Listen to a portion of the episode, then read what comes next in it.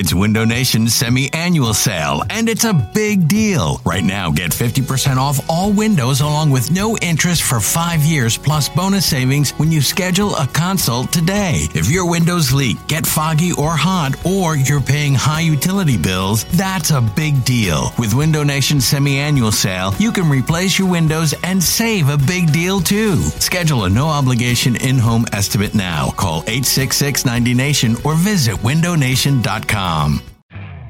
You could spend the weekend doing the same old whatever, or you could conquer the weekend in the all-new Hyundai Santa Fe. Visit HyundaiUSA.com for more details. Hyundai, there's joy in every journey. This episode is brought to you by Progressive Insurance. Whether you love true crime or comedy, celebrity interviews or news, you call the shots on what's in your podcast queue. And guess what? Now you can call them on your auto insurance too with the Name Your Price tool from Progressive. It works just the way it sounds. You tell Progressive how much you want to pay for car insurance, and they'll show you coverage options that fit your budget. Get your quote today at progressive.com to join the over 28 million drivers who trust Progressive. Progressive Casualty Insurance Company and Affiliates. Price and coverage match limited by state law. This episode of BGN Radio is brought to you by Clipit, the hottest app that is out there. Watch TV, make clips, and share. For more information, check them out at clipit.tv or check them on Twitter at clipit.tv. Michael Kist. Hey, somebody has run out on the field. Some goofball in a hat. And Benjamin Solak. How old are you? It's the Kist and Solak Show. Did we just become best friends? Yep. Right here on BGN Radio. You are flying high on the Kist and Solak show, your home for the best Eagles analysis in the game. This is episode 8, and it is brought to you by the fine folks at BGN Radio. I am your host, Michael Kist. Follow my X and work for InsideThePylon.com and on Twitter at Michael Kist NFL. As always, I'm joined by the best doggone co-host in the game, Mr. Seven Year Streak without a bad day. He once rode in my trunk for 30 minutes through the mean streets of Mobile, Alabama to get to the Exos film room because that's the kind of grind he's about. He is Benjamin Solak of Bleeding Green Nation and NDTscouting.com is where you can follow his excellent draft work. Follow him on Twitter at Benjamin Solak. That's S-O-L-A-K. Ben. Combine, brother. Good times. How you doing, brother? Yeah, fantastic time at the Combine. I will say thank you to listeners. Welcome back. We were anticipating dropping a show on Saturday, kind of a halfway point between the Combine. Then we were thinking, why not watch the entire Combine, hang out with BGN Radio, talk a little John Barchard, put an episode on the main channel. And then the Eagles started doing some crazy stuff, which make sure you're heading over to BGN Radio, the main show. You're going to be talking a little bit of Carson Walch, this uh, Edmonton Eskimos offensive coordinator who Philadelphia's bring onto their offensive staff. Talking a little bit of Vinny Curry. Obviously, we have three very conflicting reports, all from the exact same person at Ian Rapoport uh, about what could happen with Vinny Curry. And so there's a lot going on. Uh, Philadelphia post combine. Obviously, this is where news starts to break and so on and so forth. So no more the combined show. It's just the Kist and Solak show, focusing on the offseason, focusing on the combine talks. That's why we didn't have the show on Saturday. But hey, Mike, we've got three days of combine to break down. No defensive backs just yet. We'll obviously be commenting on that in a later episode as those perform on Monday and we're performing on Sunday. But either way, fun combine, dude. We were talking pre-show. Yeah. Better combine.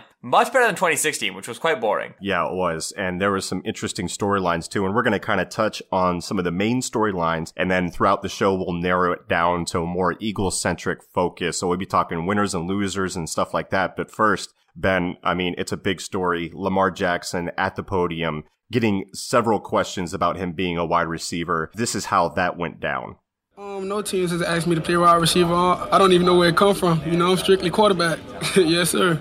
Whoever like me at quarterback, that's where I'm going. You know, that's strictly my position. Not at all. I'm not gonna be a wide receiver at all tomorrow. quarterback positions. no, sir. I'm a quarterback. Well, you know, I can't speak for the media. You know, um, you guys do their job. You know, I just do mine. You know, I stay away from it, answer their questions. I'm a quarterback. I don't know anything about the racial slurs. no, not at all. Strictly quarterback. I'm shocked now. Yeah, that's crazy. You know, I, I, thought I did a good job at quarterback. I thought I did. You know, but hey, they say what they want to say. You know, they're gonna build a story. I'm here now. I'm at the combine. I'm happy to be here. I just got to show off my ability. Yes, sir. So Ben, Lamar is obviously a quarterback, right? I mean, he said it over and over. The rumors of him working out as a wide receiver or teams asking him to work out as a wide receiver, Lamar says that's not true. And even if right. you were going to draft Lamar as a wide receiver, you wouldn't draft him at a spot where a team would take him before you, drafting him as a quarterback. Right. Can you kind of expand upon, and I know you did a big piece on him for NDTscouting.com recently, breaking down some of his mechanics and, and all that stuff. I think Lamar Jackson's a quarterback that you can take in round one. He's in my top four quarterbacks. Uh, what, yep. what about you? Right. So let's talk a little bit first about the situation behind whether or not Lamar was asked to be a wide receiver. So before the combine, a couple of days beforehand, I believe, representatives from all 32 teams sit down with the guys who run the combine and NFL executives, owners are there, and they are able to submit a request to have a player who's listed at a certain position by the combine officials work out elsewhere.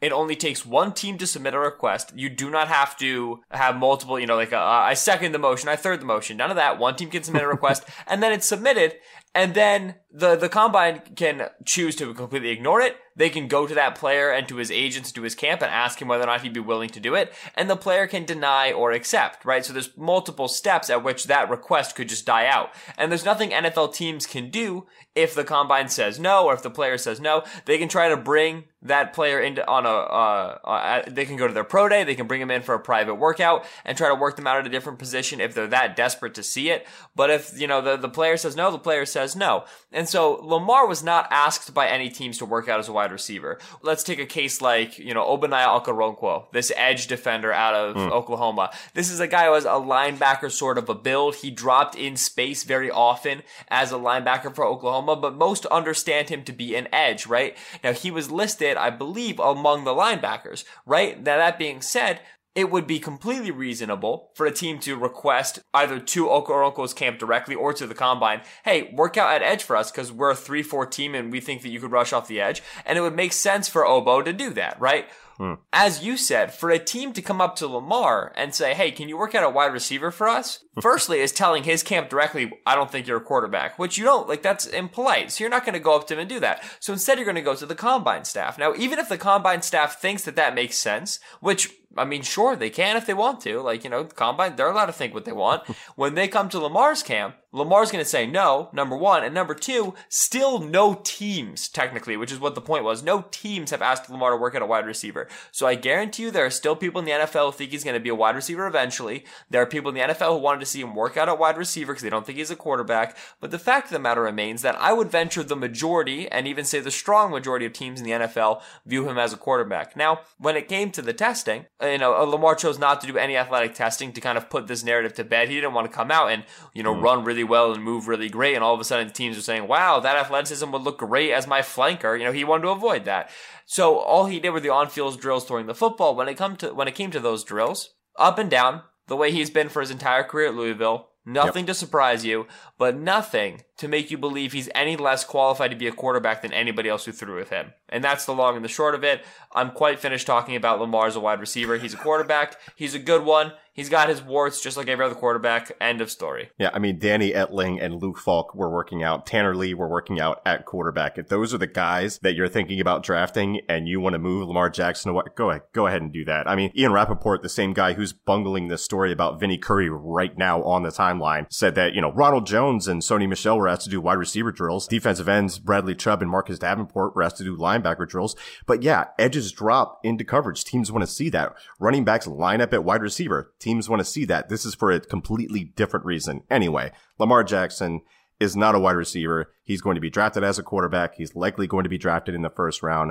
I'm glad. I, I, was happy with the way he dealt with it. He seemed really engaging when people asked him actual questions, as such as, what system do you run? Which is Erhardt Perkins in Louisiana, the same system that the Patriots run. So it very interesting to hear him speak on it. Anyway, moving on, maybe some general quarterback talk. Josh Rosen had himself a pretty darn good day. Uh, he can come out there and and just fling the thing. Josh Allen seemed a little bit comfortable, uncomfortable in his early throws, and then he was unleashing some seventy yard bombs that were that were nice. I mean, the arm strength is there. We everyone knows that he can shift tectonic plates with his arm strength. Uh, it's just the consistency. Uh, it's the ability to put touch on the ball. Uh, Sam Darnold chose not to throw he's going to throw at his pro day. He says he's not changing his mechanics. He's got that long, sweeping, throwing motion. Ball gets out fairly quick. So, Ben, just general thoughts on the quarterbacks, how you thought they performed. Yeah, so I thought you heard a lot about you know, Josh Allen came away as a winner, and Josh Allen was listed as one of my winners for the day. That was because Allen can go games looking like two different people, like Jekyll and mm. Hyde, right? And and in my primer for the position and for the uh, for the day, I said, you know, what you want to do as a quarterback in these throwing drills is not stick out. You don't want anybody right. to notice that you're throwing right? Which mm-hmm. sounds kind of stupid. But of all of the things that happen at the combine where tape is significantly more important, throwing the football is paramount. It is number one. Okay. Hmm. You could throw the football a hundred times at the combine. I really just don't care how well you can throw a route you may have never practiced before on a drop you may have never practiced before to a wide receiver with whom you have never practiced not wearing pads against no defense. Literally, it's it's it's a complete aberration yeah. uh, when compared to what they actually do on the field. And so you want to not stand out. You want to go out there, be accurate, miss some of them, whatever. Just don't be bad enough that people notice. Okay. Yeah. Don't have a slow enough release that people notice. Don't have slow enough velocities that people notice, right? You just want to fade into the masses and rely on your tape. And that's why you see very often for a lot of these throwers, they're criticized on the broadcast for guiding the football in. You know, people they uh they cheat on their drops. You know, they uh they they short arm things. They quick they they quicken yeah. up their process simply so that they they don't do anything that looks really bad, and you can't blame them for that. You, throwing at the combine should never raise anybody's stock ever. Okay, hmm. and so Rosen missed more than you'd expect given his tape, but I get why, and I don't care. Baker Mayfield looked fine given his tape. I really don't care. Yeah. Allen looked better than what he typically does on tape. I really don't care. Mm-hmm. The one thing I will say about Allen, and this is key understanding Josh Allen, this kid out of Wyoming, with whom there's a big discrepancy regarding how the NFL views him and NFL decision makers view him and how people in the media view him. A lot of us in the media don't think he's a top five quarterback. I'm one of those people. A lot of yep. people in the NFL think he's a top one overall pick. So here you go. Watching Allen work out like that helps you understand why NFL teams like him so much because this kid out of Wyoming, nobody started to know about him because he was putting up such great numbers against Fresno because nobody's watching that game, right? It's not like a Baker Mayfield or a Josh Rosen or a Sam Darnold who's playing for Power Five schools, who's in primetime television. It's not what it was, right? It, this is some kid in Wyoming in Laramie. And so how did NFL teams fall in love with him? Well, they heard that he was doing good things in practice and he had a big arm. So they went down and they watched him practice. Maybe they even watched him play in a game, right? But they, they were able to work with him one on one in his junior year in 2016, 2017. And in practice, Allen is mouthwatering because he's gigantic. He's good mm. mechanically, right? He is in practice. Yeah. He's got fine mechanics and he can sling it in an irregular fashion. Like they he could throw it a jaw dropping. It's, it's ridiculous. and so you watch that in practice. That's very exciting. And he's very accurate when there's no defense around. You put on the game tape and he's, he's booty cheeks. Like there's no yeah. other way to say it. He's, he's certified buns. booty. But you see how exciting he is in practice. So there's that big discrepancy in the Allen evaluations. My encouragement to you is, is use this combine performance he put out there, which was a good performance, to understand why NFL teams like him. Because they're the ones who get to see him in that context, and we rarely do. This is the only time we get to see him in a one-on-one, just working routes, no pads, no defense context. And he looked great. So there you go. We're going to go from quarterbacks to running backs. Some performances that stood out for me. I mean, we would be remiss if we did not talk about Penn State running back Saquon Barkley. Mm-hmm. He ran a 4.40 at 233 pounds. He jumped out the gym at 41 inches. That is Mike. The over under was four four, and I was I was battling with people for a week. I said I would take the under. I would take the under on 4-4. And he ran a 4-4 official and his second one, which was a 4-4-2, he stumbled out the blocks and still ran right. a 4-4-2. He he wrote a run under. he could have he could have broken it. He could have yeah. broken it. And the thing is, what's gonna happen is at the Penn State Pro Day, he's gonna break it because if memory serves, he did not do like short shuttle and well, you know, what have you. Right. So he, yeah, he didn't do broad, yeah. three cone or long shuttle. Okay. Right. And so I wouldn't be surprised if he lightens up a little bit for his pro day and then he runs underneath 4-4 and everybody says, oh, it's because it's pro day. Now he could have ran sub 4-4 at the combine, but whatever. Yeah. Plus he benched 29 times, which is twice as much as uh, Oklahoma tackle Orlando Brown oh, only put up Orlando 14. Brown. Oh my God, dude. If I'm Orlando Brown's agent, I am on a megaphone screaming about how he has the flu. Inject him with Ebola. I don't care. However, you have to prove that this man was sick. How do you show up like that? How do you show up? That agent should be fired.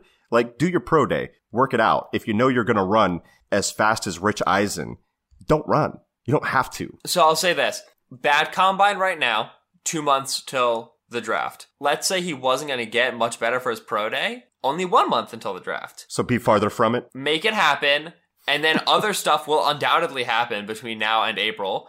And people will forget more and more about it, at least media wise. If you're going to put up bad numbers, they're going to be bad numbers for teams, period. But uh, yeah. like, we're going to get bored of covering Orlando Brown's terrible numbers in the next two or three days. we'll, we'll talk about more running backs. We'll keep it within the Barkley thread here. Nick Chubb, a big day for him. Runs yeah. 4.52, jumps 38 and a half, broad jump 10 and 8, short shuttle 4.25. Very, very good numbers. He had a great day. Derrius Guice showing up at 224, which is heavier than he was listed, and running 449 was also very impressive. Nyheim Hines is a guy that we had running very fast and he ran 438. So he did well for himself there. Two guys that did not run that surprised me. Well, it didn't really surprise me with Kerryon Johnson because I don't think he's very fast. However, he did jump 40 inches on his vert. So we'll see what that comes out to. He came in kind of like two. He came at 213. I came, I thought he came in at 213 to run mm-hmm. fast and that he didn't run. And then John Kelly from Tennessee the guy who runs through people's faces, did not run either. And I think he might be buying more time to train up his 40. Uh, any of these other running backs stick out for you or any thoughts on the guys that I mentioned? Uh, I'm going to lob you a couple questions. Scale of 1 to 10. 1 is the least bothered, 10 is the most bothered. You are how bothered by a 718 three cone for Nyheim Hines? I'm not bothered at all because it's straight line and he know and he's pretty decent at absorbing contact. Like he never looked like the shakiest guy, like the shiftiest guy on tape, but straight line he's got the burst and I think he understands the contact angles. I'm more concerned with his vision, so I'm more concerned with his film. That's what I'm more concerned with. I I, I hear you. I think if you're gonna come under 200, I'd like for you to be better than 718. Yeah, like I, I like I before his combine, I would have said, yeah, he's not the shiftiest guy, but again, if you're gonna be sub 200, you better be coming in seven O's and preferably under 705 to me. Yeah. So like, that stood out to me a little bit as far as Nyheim Hines goes on his evaluation. I'll go with a I'll go with a four out of ten on that yeah, one. Yeah, Like I'm fine with that. Sony Michel. 214, runs a 454 official 40. His play speed is much faster than that. And that's not a terrible time and we don't have the 10 yard splits on these running backs yet. So I think I'm more interested in the 10 yard split. Basically, the reason the 10 yard split is more important for me than the 40, long speed is nice. Do they have that initial burst to run through smoke and run through the hole and beat guys that way? Like, I don't care right. if you get chased down by a, by a quarterback that runs 4-3, that's whatever. You already picked up 40, 50 yards. Uh, but get be able to get through the hole at the very least, and then let your other traits take over. It's true. That's the thing is that what what Michel did is, I mean, so he came out, posted 22 on the bench, which is fun, but bench does not matter for running backs. Right, then the 4 5 4 40, and then he did nothing else. If your only test is going to be the 40, run faster than a 4 5 4. Yeah, please. I get that. But, like, you know, whatever, it's fine. Uh, obviously, big disappointment is Ronald Jones, who came up lame during one of his 40 yard dashes. Uh. And yeah. so he didn't get much testing in there. The only testing we have for him is a 36.5 vertical, which is a five. That's a, that's a solid number for, for, yeah. Two, and he came in at 205, which is very important to him. And I like that a lot. Ronald Jones, if there's a name to watch for running back at 32 for Philadelphia, it's going to be Ronald Jones out of USC. He checked boxes for me coming in at 205. That 36.5 vert is great. Let's see what he's able to do. 40 yard dash, he should be running sub 4.5, right? And so I think that's what we're going to be able to get from him. Two guys who impressed me quietly. Uh, you know, a shout out to Bo Scarborough out of Alabama, huge guy who ran very well. Shout out to Kalen Ballage who also tested very well. Mm. But the two names I want to highlight, number one is my dude Ryan Nall out of Oregon yeah, State. I knew you would. And I'm just gonna keep pounding the table for Ryan Nall until something happens. I may, I'm, I'm reaching the point where I might write a post about him just to make more people talk about him because I'm very upset. Ryan Nall, six foot two, 232, ran a 458 official 40, which is fast for 232. And it's fat, yeah. like 6'2, 232, right? So he's got like longer strides, right? And then we're talking a 33 inch vert, we're talking a 210 broad, and we're talking a 6'9 nine five three cone. That three cone surprised me. That was the big one. And there are plays where Nall breaks into the second level and then he makes somebody miss in space. And you watch it and you go, oh, that secondary player was like coming downhill really hard because he thought Ryan Hill was just like you know, a one speed You make guy. all the excuses, Right. yeah. yeah, and then Ryan Dahl just like was able to wiggle and make it miss, right? You don't look at it and you go like that guy can change direction. Put up a six nine five, and all of a sudden, wait, can you change direction? Is this a thing you can do? Ryan Null is a very exciting prospect because you can put him again 6'2", 232. You can put him at H back. You can put him at like like tight endy fullback sort of position. You can put him at halfback. He's a great third down sort of guy, great goal line sort of a guy, great short yardage sort of a guy, great guy to have on play action. I liken him to Kyle Juszczyk right? Who's the highest played fullback in the NFL, used by San Francisco in a plethora of ways, lined up in the slot sometimes, for goodness sakes. He'd be very fun in Philadelphia's offense. So Ryan Nall is the guy that I wanted to highlight for that reason. And then my other guy, who I liked him on tape, good vision, good decision maker, didn't think he was going to come out and test the way that he did. Justin Jackson out of Northwestern can play, Mike. Yeah, Justin. Jackson came out 452 on the 40 officially, but then a 38.5 vert, a 10 2 broad, and then the 681 on the three cone, 407 in the short shuttle. That is exceptional as far as explosiveness and change of direction goes for his for his physical profile. 193 is the weight, and so he is a scat back sort of a dude, but he's an excellent decision maker. He reads defenses very, very well, knows how to set up guys at the second level. I think he's a Mm. great 1B in the NFL. So to me, that's a fourth, fifth round pick, which is crazy. You can get a guy like that in the fourth, fifth round. But if you're a team that has a, a solid bell cow back and you need a change of pace guy, Justin Jackson out of Northwestern is a great late round guy. And I haven't watched Justin Jackson since the summer, but he really impressed me with being lighter, but at the same time, the way that he absorbed contact and dealt with contact, I thought was really Yeah. good for him. That 4.52 to me, because he didn't, to me on tape, didn't have the greatest long speed. That would indicate when the 10 yard split comes out that that's a very good number for him. So it was a big day for him. He, three straight seasons, 1,000 yards rushing Right. for Justin He's Jackson. productive. Yeah. I mean, that's every box. That's every box. Yeah, okay, so wide receiver. I'll put two guys out there that, well, one didn't surprise me, the other one did, and I went racing back to the tape, and we'll see if you had anybody that had you racing back to the tape. I know, I know who it is. Who is it? Courtland Sutton. Court, Guys, Courtland Sutton, man. That's Flying that's up my um, board. Oh yeah, that's that's a top five wide receiver in this class for sure. Yeah. Oh, you're a big Sutton guy. Been a big Sutton guy. Never, never.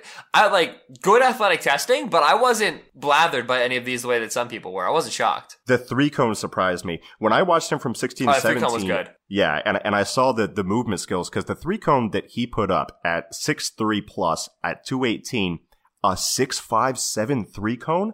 Like you could have said six eight. I'm like, oh, okay, that's about the wiggle that I saw on tape. And then I saw six five seven. I'm like, I have to seek out routes where he's flipping his hips like that and doing things of that nature. And that brought me back to the tape. And I was already, he was already flying up my board from what I saw. And I watched him again last night. And man, let me tell you, the guy from 16 to 17 made some big leaps. It's hard to quantify, especially when you use numerical scoring, how you grade that upside. But as far as if people are looking for an alpha dog, they are no longer looking for Auden Tate, who ran a 469. Oh, Auden. They are looking at Courtland Sutton. So his stock went way up. DJ Moore gained an inch or two. And Yeah. you had some questions about if he was the athletic guy that people thought he was. And he came out. He is. And not only did he measure in six foot, he ran a 442. He jumped 39 and a half inches, 11 foot broad. I mean, every, checked every box as far as the athletic testing. What do you think about DJ Moore's day? Yeah, no, DJ Moore was wide receiver six coming out of the combine, and Auden Tate was like wide receiver four. That is Uh-huh, not uh-huh. gonna hold true. Okay, Auden, Auden Tate was never fast. Okay, Right. but all you have to do when you're not fast is come in and just don't suck. Don't run a four seven, Auden. Like, dude, come in a little bit light. Like, like come in light. Talk about the fact that you were injured all year. Teams will totally excuse you and run a four six four, man. Oh, and jump better than 31 inches on the vert. Yeah, that like, was that's that going to be your game. bad day for Auden Tate. It was upsetting. But yeah, DJ Moore. You wonder, Mike, if he's still growing because he's young, right? He's 21. Yeah. You wonder if he grew because that's very like biologically that's very reasonable. And if that's it's the weird that the team site would have him as 5'11 and NFL Draft Scout would have him as 5'10 and have both be under. You know what I mean? but the fact of the matter is he's six foot as far as how he's Right. measured at the combine, and so like that's that's what I'm paying attention to. You know, And I thought he could play outside and inside, and now it just Yeah. confirmed to me that he can play outside. Yeah, and and the best way to answer that question would be if you had the opportunity to sit down with somebody in the Maryland coaching staff and say, okay, so what has he been growing? Like, what's the deal? Because they'll know that. Cause, you know, they they regularly stick up with it. But yeah, DJ Moore is a guy who put himself in the top five for sure. You know, as far as my top five wide receivers go, my my top three are still unchanged. That's probably that's Ridley, Washington, and Pettis in order. Dante Pettis, obviously a guy who didn't jump, is dealing with an ankle injury or whatever, so right. he is no athletic testing. But Washington and Ridley both did what I needed them to do. Uh, Ridley is not a guy who was very impressive as far as the the jumps goes, explosiveness numbers. I didn't really e- expect him to be. Came in at sub 190, and so you're a little bit worried there. But once you go under 444, he ran a 443 official. I'm feeling very good about that, right? And so Ridley's a guy didn't think he was going to blow away athletic testing. He didn't. It's not going to change how I feel about him on tape. James Washington was a guy who all I needed to make sure was that he had at least four or five speed. James Washington came out and he ran himself, I believe, a four five three, four five four. Four five four was his official time. Perfectly fine with that. Those are my top two guys, Pettis. And then I have Tate, Sutton, Moore, Equanimeous, St. Brown. We're all kind of in a lump. And everybody mm. did well for themselves there, except for Tate, who's going to drop a little bit. The one guy I will circle who has me very excited. And, and before I do, quick shout out to Marquez Valdes Scantling, a guy who came out, came in Ooh, six yeah. foot four, ran a four, three, seven. Yeah. Uh, 10 inch hands. Like, if you're not known, come into the combine 6'4 and run a 437. Great plan. Genius idea. Agent deserves so much money. Was scalding. Right? yeah, Marcus Valdes Scantling. So he's a guy who, you know, he just vaunted himself up to the top of yeah. guys taping you to watch immediately. You'll get right? drafted off that alone, yeah. Yeah, and so that's a that's a it's a big plus for him. Tre'Quan Smith out of Central Florida, who's one of my dudes, came out and had himself a fantastic day. Sub four five time was huge for him. I had four five five written down in my notes. That was big. And then you come out and you jump thirty seven five in the vertical, 10-10 in the broad, Mike 10-10 in the broad.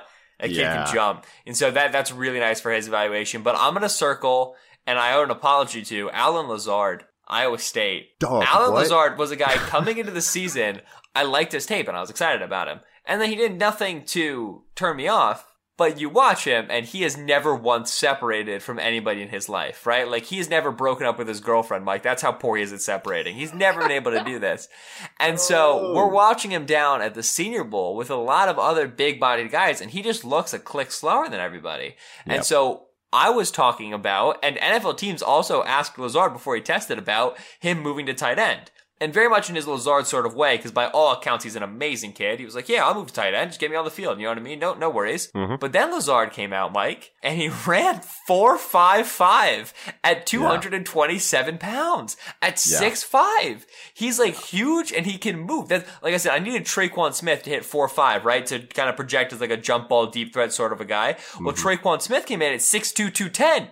So Lazard's got almost 20 pounds and three inches on him and yeah. came in and ran 4.55, right? So that's exactly what you needed. Then you throw in 38 inch vertical and then he didn't run the three cone, I, which I'm not surprised about that, right? I think that his three cone would be garbage, but yeah. really, really impressive work for Lazard in the drills that he did. And so I think you still project him as a guy that you put at tight end. I still think you do, but make him a move tight end. Put right. him in the slot, make him a big slot. He runs good routes. Like he's a detailed sort of a guy. And if he's not going to separate from corners, then put him up against linebackers and safeties. Make it a little bit easier on him. Use so him like to, Trey Burton, basically. Yeah, I yeah, agree.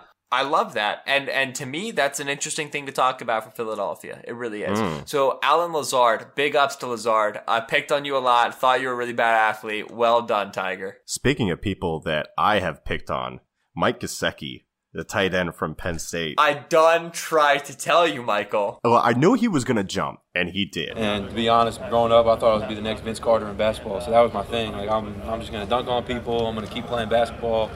And uh, I was thinking about playing AAU and just kind of focusing on basketball. And then my coach told me, "Hey man, let's try at wide receiver. We're going to seven on seven. So uh, I was like, all right, yeah. I mean, we'll, we'll give it a shot. And went out there, and turns out I like catching touchdowns. So it's fun uh, and he hasn't landed yet. He jumped 41 and a half on the 40. He ran 454 at 247 pounds and broad jump 10-9, short shuttle 410, the three cone 676. I would have slapped you in the face if you told me he was going to run sub six eight in the three cone. I have definitely said that he had a dad bod and a dad run to him before. I don't know where this came from that was not on the film that I saw. I knew what he was, a red zone target, a jump ball guy with, with hops and all that stuff. And then we go to the Senior Bowl in Mobile. and you see him making these sharp angle cuts and he looks clean and like throughout every step of this process he has proven my initial thought of him from the film wrong. I don't know, Mm-hmm. like you, that's the type of guy you have to run back to the film and look at again because obviously you're probably Uh, missing something. Some of right? us don't have to run back and look at the film. Some of us were already very high on the athleticism from the film, Michael. Hey, so you're gonna be condescending when when DJ Moore? I mean, we we both got one L over here. No, that's true. right. Okay, DJ Moore, I said that I wasn't positive he was as Mhm. athletic as people were saying. Okay, and then he came Mhm. out. You're the one who said Mike Gesicki always got a dad bod. Never was I, I said that, last heinous. summer. Come on. Right. Then I saw him in Mobile and he looked like a chiseled statue. Gesicki is very much in play for 32, Mike. I think if Philadelphia, I think if Philadelphia feels good about Mack Hollins as as their third wide receiver, I think if they want to see what they got from Shelton Gibson, if they feel good about the young wide receivers they have in there, but they still kind of want to add a pass catcher, obviously very weak in the tight end position, you could see them go ahead and make a strength a strength, right? You have space, like you have room in your tight end room because Mhm. Burton and Celek are likely both gone.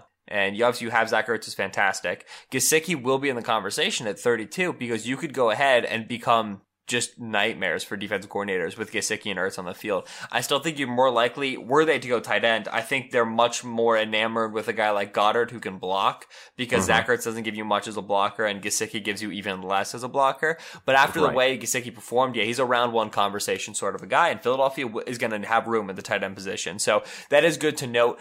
Gesicki stole the show. He was, I, to me, he was the ultimate winner of day two among the quarterbacks, wide receivers, and tight ends. The one guy who I will highlight because he came out and answered questions for me because I did have athletic questions off of tape. That was Tyler Conklin out of Central Michigan. He did very, Yes. very well. 4-8 flat on the 40, 38 vertical, 10 foot on the broad exactly. And then a 4-2-3 shuttle was surprising for me. 4-2-3 short shuttle. That's good. Little like, you know, acceleration, deceleration there for a, a, a Tyler Conklin guy who he projects very nicely as a Trey Burton sort of a flex tight end. Mhm. So, so Tyler Conklin, 6'3", 254. He's not going to give you much as a blocker. He wasn't used that way with Central Michigan. Maybe you can try it. 254 is a little bit low, but maybe you get him up to 260 and try it if you want to ring him as a blocker.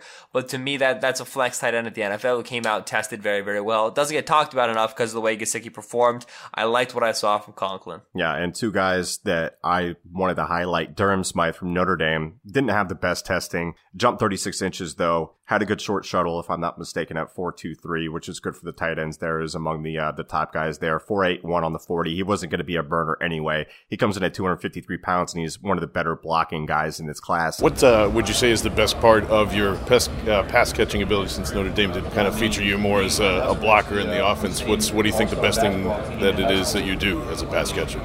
Yeah, so I think uh, above all else, it's more of being being smart. Um, I think that's a big part of route running in general that people kind of forget about and neglect sometimes. Um, so I think you know breaking down leverages of defenders, um, initial stem off the line of scrimmage, things of that nature kind of make up for a lot of other things that you know people focus on a lot more down the road um, in the route. So I think that's something that I really do pretty well. Um, something that I'll try to continue to improve on, obviously. Um, but I think that's that's my strength right now. Dalton Schultz was a guy apparently that Zach Ertz was talking up to the Eagles coaching staff, the guy Right. from Stanford, and he came in a little bit light at 244. Uh, however, I've been told that they want to add about five pounds to his frame. I went to his tape uh, after I found out that they were talking with him, and I had some concerns like good technique, not enough sand in the trunk to be able to hold up against defensive ends and some Right. linebackers. Um, I liked his movement skills. I thought he had some some juice there. So those are some later guys that we decided to go there. Okay, so let's get to offensive tackle real quick before we move to the defensive side of the ball because oh man, there's so much so much to talk about. Colton Miller had a big day. What did you think Yeah. about him? Because he tested really, really well. Like athletically, I didn't know he had that in him. And not only that, he weighed in at over 300 pounds, right? He was like, what, 309, if I'm not mistaken? Yeah, so Colton Miller's a guy, 309. He came in, 34 inch arms, obviously huge, 10 and three quarter hands. You know, hand size almost as important for arm length when you talk about tackles. Big mitts are tough to go through. You need grip strength, and that's something you see from Miller on his tape. But yeah, obviously, you know, 4'9", 540. Okay, that's very exciting. You know, don't really care about the 40 yard dash Right. for a lot of these offensive tackles. That doesn't interest me very much. But the explosiveness numbers, the 10 1 on the broad, Mike, for a tackle, hmm. and, and, and broad jump, more than any other drill, in my opinion, maybe the 10 yard split, you could argue, measures hip explosiveness. And that's one of the main traits you need in an offensive lineman. Maybe a little bit less so in your offensive tackles who spend a little bit more time in the back pedal in space, but still, you know, run blocking is all about hip explosiveness. So for him to put up a 10 1 speaks really, really well to that. And then obviously breaking 30 with a 31 5 in the vertical, very exciting as well. Three cone of 734, so he's changing direction nicely. Colton Miller does not have round one tape, Mike. But if Philadelphia right. says to themselves, let's draft Miller at 32, keep Lane at right tackle. Jason Peters is still here at left tackle for a year. Let's work up Colton Miller as a left tackle. And then let's have the two most athletic tackles in the NFL in Lane Johnson and Colton Miller for five years starting in 2019, yeah. I could sleep at night. You know what I mean? Miller right. is a guy, and, and, and important to note, Miller came in a skosh under six nine uh, which is nuts. Too tall. And sometimes, yeah, exactly. That's too tall. That height can end up hurting you. And so that's where my big concerns come. But I think if you give a guy a year, you see, you're able to work with him. You can work on his base, and obviously, you know, Peters and Lane, I believe, are both around six five, and so it's mm. not like they're shorter tackles, you know. And so I think Miller's is a, is very much in play for 32 after the way that he performed. Connor Williams, Texas, had a great day. I yep. know that people are still talking about him as an offensive guard. If he ends up there, sure. I mean, he's sub 300. He's got 33 inch arms, so I get it. If he ends up there, fine. But I'm definitely trying him out first at tackle. For sure. But yeah. he was Right, he's 505 in the 40, 34, uh, 34 in the vert, 94 in the broad. All that's fantastic. He looked exceptionally fluid moving out there, easily the most fluid of all the movers. So Williams was an exciting guy. A shame we couldn't see much from Isaiah Wynn, torn yeah. labrum out of Georgia. He's another tackle, Mike tackle that I really like. Uh, and then maybe he ends up as a guard at the next level. The one guy who really stood out, who I think Philadelphia should be interested in in a big way, is Braden Smith out mm. of Auburn. Okay. And Braden Smith is a guy played tackle for Auburn early in his career, moved into guard I would argue in large part because Malzahn's power system pulls that left guard almost every other freaking All the play. Time. Yeah. Mm-hmm. And Braden Smith was their best lineman, so they just put him at left guard and they said, You're this is the most important O line spot. We're going to put our best guy here and not even talk about the fact that Braden Smith was a good tackle to begin with, right? But he really impressed as far as a he, 35 uh, bench press. That's an excellent number for him. 33 and a half yeah, um, on the vert, 9.5 in the broad, 4.77 in the three cone. Those are all fantastic numbers for his position. And he's a guy who gives you offensive guard and offensive tackle versatility. So I think he's a great guy to bring in if you believe Halapoulivaati Vaitai maybe as a starter, bring in Braden Smith. You can get him in the third round, okay, even with these numbers, because the tape isn't fantastic. I, I have around three grade on the tape, but I know some people are lower on it, whatever and then you he can go he can start at left guard when Wisniewski mm-hmm. leaves. He can give you you know a potential backup there. Let Seumalo move permanently to center, and then he can even kick out to offensive tackle when you need him. It's a versatile piece. Braden Smith, great testing, a lot of versatility, fun pick. He stood out to tape on me when I was watching the running back at Auburn, Kerryon Johnson. And the timing he had on double teams and everything like that would fit very well here. Uh, the other big story out of the offensive line group, there are a couple. Billy Price, the center slash you might be able to move him to guard real easily in his own system from Ohio State. Tears his pec on rep three oh, of his bench press, which is sad because he had first round value. And it turns out that it was a partial tear. He still could get surgery. Uh, I believe I've seen that it's been recommended to him to get surgery and not to rush it back because that's a kind of thing that could that could blow up on you. Uh, so that's that's interesting. That raises James Daniels' stock, the guy from Iowa, and he moved really really well in the drills. Him and Will Hernandez, Will Hernandez throwing up thirty seven bench Willie. presses. he's a he's a dancing bear, as they say. Willie uh, Nandez is going top twenty five. You can't tell me oh, otherwise. Listen, oh, yeah. my if Will Hernandez drops to Jacksonville at 28, Jaguars are going to the Super Bowl 2018.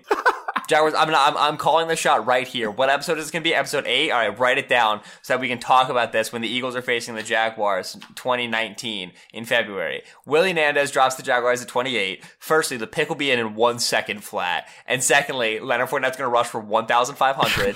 and thirdly, Blake Bortles is going to attempt like four passes a game max. And the Jaguars are going to Super Bowl. I, I wish that we needed a guard, and I wish that Will Hernandez was more like, a, like we ran more gap power type stuff because I would love to have Will Hernandez on my team.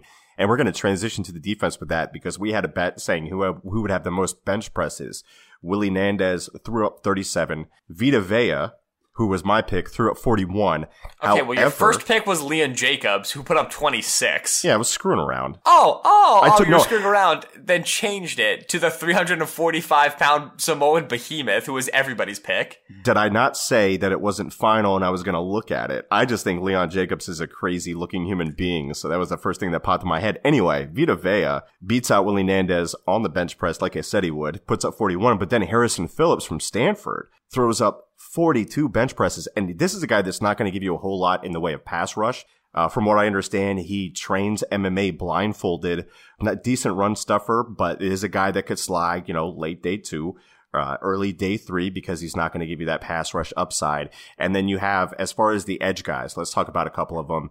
Uh, you know what? I'm gonna, I want to, I want to talk about Shaquem Griffin real quick before we get to guys like Harold Landry and Marcus Davenport, because Shaquem Griffin running 438 and we said he would run hmm. faster than Roquan Smith and he ran I said, I said, oh yeah, no, Shaq's gonna run somewhere in the four fours, everything. I was like, oh, it's a great bold pick, Ben. It's gonna be awesome. Shaq Griffin ran a four three eight. insane Are you kidding me? what? That's Yeah. not human. Four, three, eight for Shaquem Griffin. Hello.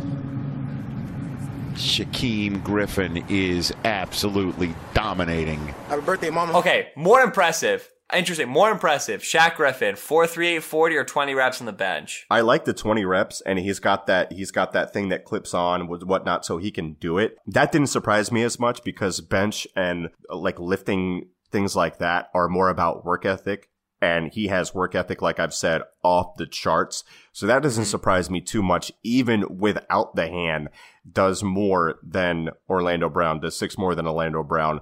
The 438, I didn't see that coming whatsoever. That is freakishly See, I'm on the other side. Oh, I'm really? on the other side of it because I'll put it to you this way: take away a guy's hand, and I would imagine that he would train very, very hard to be very fast and very good mover on his feet. Mm. I understand that Griffin's got insane work ethic, but it takes something special to work hard enough on your upper body without a hand. Think of the upper body workouts you you do that don't involve hands. There are none. Okay, to to work that hard to be able to put up twenty like that. Transcendent work ethic does not begin to describe that. That's ridiculous. Oh, look, it's both bonkers. But you made me pick one. You know how many? You know how many reps of 225 I'm putting up, Ben? Mike, I've never benched a press in my life. Okay, I don't even know how to do that. I'm putting up zero. That's what I'm putting up. So yeah, good for good for Shaquem. Uh, then you look at the edge guys. Obviously, Bradley Chubb from North Carolina State. He had a fantastic day. He solidified his stock as a as a top ten pick for sure.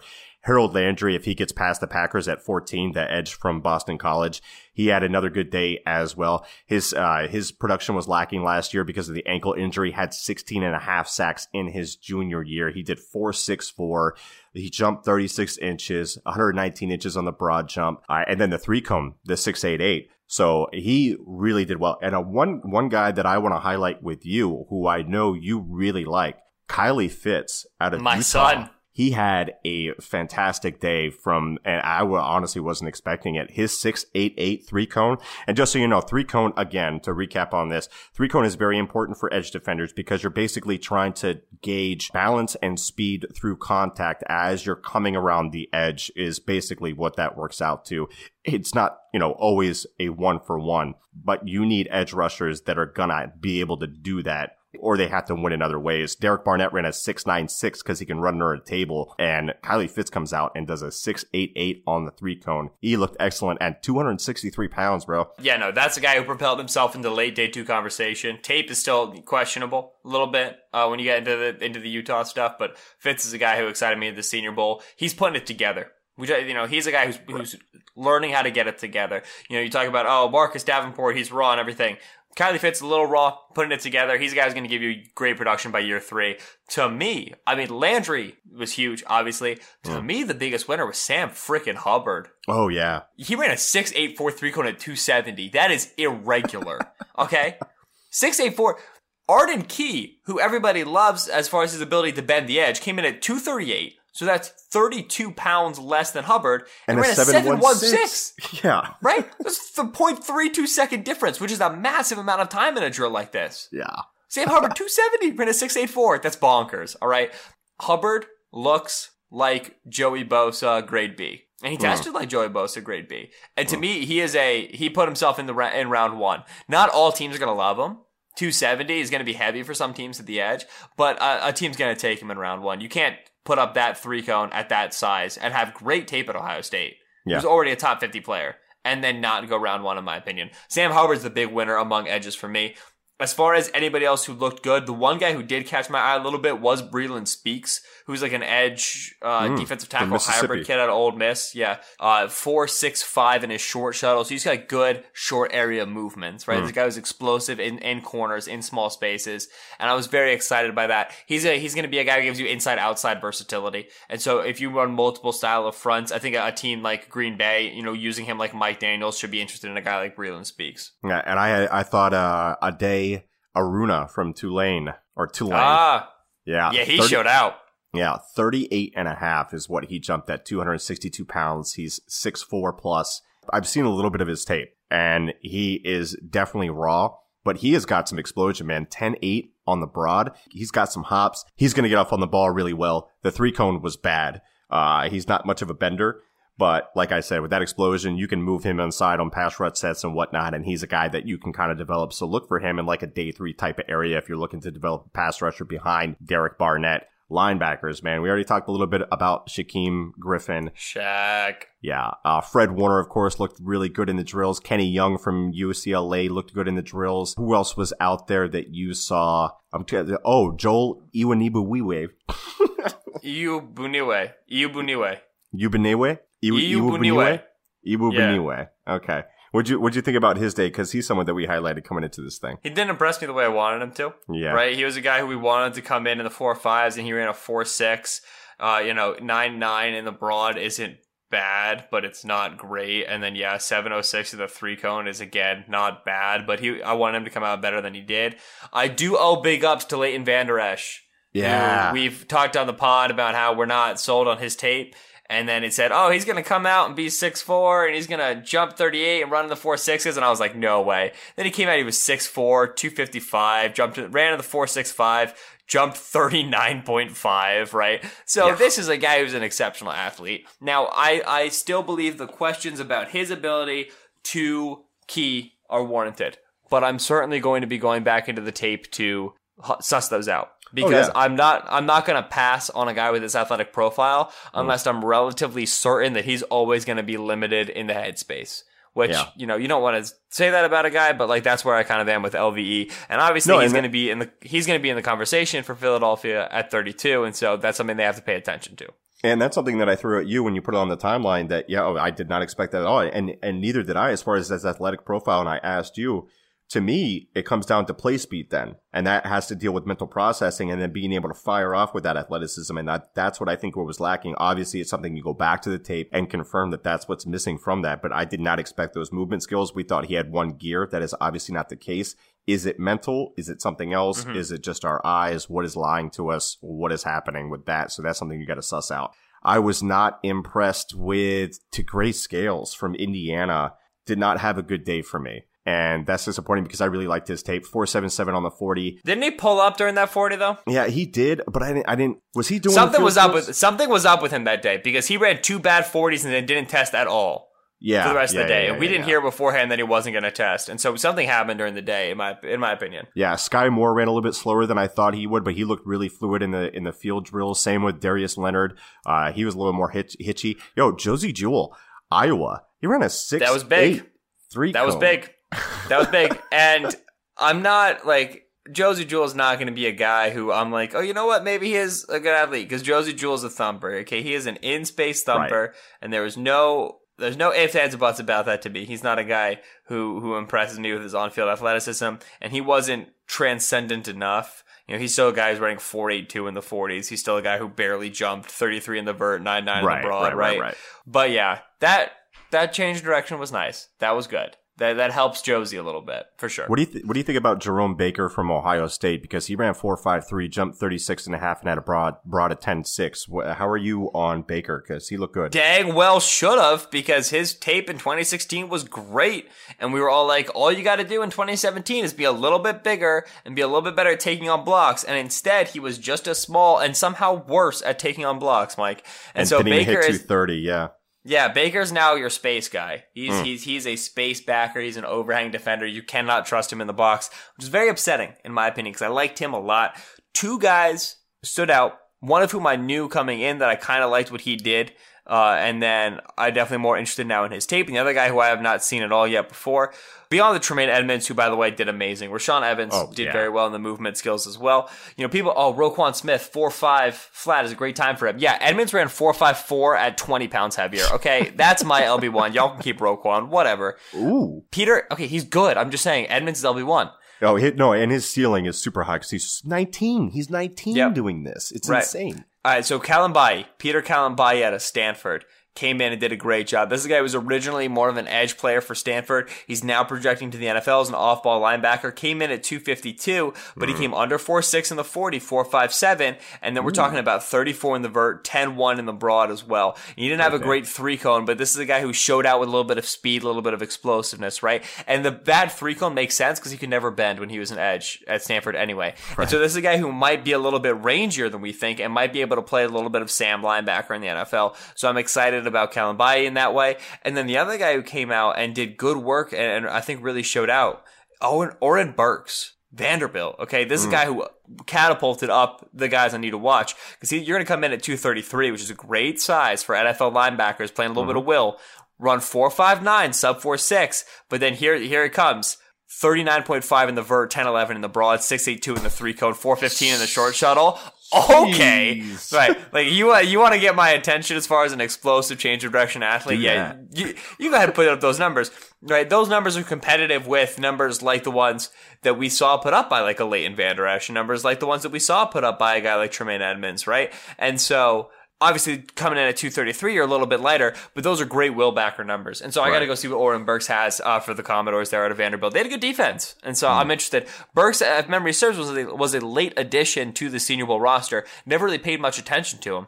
And so Burks is a guy I've definitely got to get my eyes on because that was a great combine for him. Good showing. So we have defensive backs on Monday. We're recording the Sunday night. We've got some of the bench press numbers in, but honestly, if it's not terrible or if it's not through the roof, it's nothing really to talk about with with those guys. Uh, Derwin James is going to be the highlight of the day. And then you have Josh Jackson, the cornerback from Iowa, who I think has the most question marks around him and can make himself the most money if he runs well and looks fluid. What do you think, Ben? Oh yeah, Derwin James is going to destroy everything. I think Minkah, Minkah Fitzpatrick is also going to have a good day that we don't pay Mhm. attention to. Josh Jackson got himself off to a good start. I do care a little bit, not too much, but a little bit about bench numbers. 18. and he put up 18, which is a good number for Jackson. So that was that was impressive. I liked that a lot. I'm Yo, excited Mike Hughes, to see. Mike Hughes put up 20. Oh please, as if I didn't know Mike Hughes was going to put up 20. I love that kid I know you so much.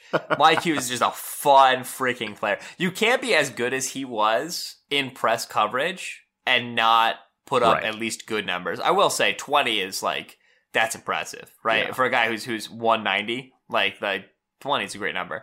But I'm interested to see some of these. You know, we've seen Philadelphia talking with a lot of secondary players, and the thing that you notice is versatility. The thing that you notice is they're guys who can play that Malcolm Jenkinsy sort of role, you know, corner and safety, give Philadelphia a little bit of strength there in their nickel back situation. And so I am excited to see what guys like Rashaan Gaulden out of ten- Tennessee can do. How Ooh, about Dane him. Cruikshank? Kid out of Arizona. I'm very excited about that. There was another state, Uh, they spoke to DeShon Elliott out of Texas, who's another guy who gives you a, that strong safety, sort of a box work. I'm excited to see what these guys are able to do. And so it's going to be a fun day. Defensive backs are always fun. And of course, Donte Jackson said today in his presser that I'm going to break the 40 yard dash time. So we have that to look forward to, as oh, always. wow. Another nickel guy that I really like that I just watched tape on recently, along with Rashaan Gaulden from Tennessee, who was very nice. Uh, I watched Donte Jackson from LSU, the burner. He's twitched up, man. He is fun. MJ Stewart from North Carolina. He put up 18 on the bench. He's 5'10. Uh, he's, he's not really aggressive in coverage, but he's really, really sticky. There are questions about his long speed that showed up on tape, so he can help himself if he can run really well. Even if he doesn't, I'm still very confident that he's a day two guy that you can put in as a starter right away in the nickel. So it'll be very interesting to see how these guys test tomorrow. It's going to be all DBs on Monday. Ben, man, we covered a lot of ground on this. Good pod. What else do we have for the gentle, gentle listeners? What's up, gentle listeners? This has been the Kist and Solak Show, episode 8. We do appreciate you working with us on our fluid combine schedule. We're hoping that we gave you not only some good analysis on those top guys, but also talking about a fewer smaller names who impressed us that maybe you don't hear from the big media. Of course, we didn't give much lip service to guys with whom Philadelphia has spoken simply because everybody kind of talks to everybody at the everybody. combine. That being said, as the days end at the combine and the media starts to return to their home cities is when we'll start to hear a lot more. And if you want any evidence of that, well, the Vinny Curry extension slash restructure slash trade slash cut talks is a good example. We've heard more about the coaches Philadelphia's hiring. News is starting to break, right? And so hopefully we'll be able to give you a lot more context as to guys in whom Philadelphia is interested over the next couple of days, as well as breaking down the guys who impressed us and the guys who maybe left something to be desired with the defensive backs class as well. Beyond that, the only thing we're looking at left really in the uh, the draft cycle are the pro days, and we'll be keeping up with who still needs athletic testing numbers, who's going to put up what, and giving you guys posted on all the stuff we're hearing in regards to that. Remember, the league year does start in about 10 days. That's 314. Philadelphia is already starting to make moves to come in underneath the 2018 salary cap when that begins, as we can see with the Vinny Curry. So we'll be updating you on all of that salary cap nonsense as well. Besides that, uh, thank you so much for listening. Please always rate, review, and subscribe. We do appreciate you dropping by. We all we got, we all we need. Fly, Eagles, fly.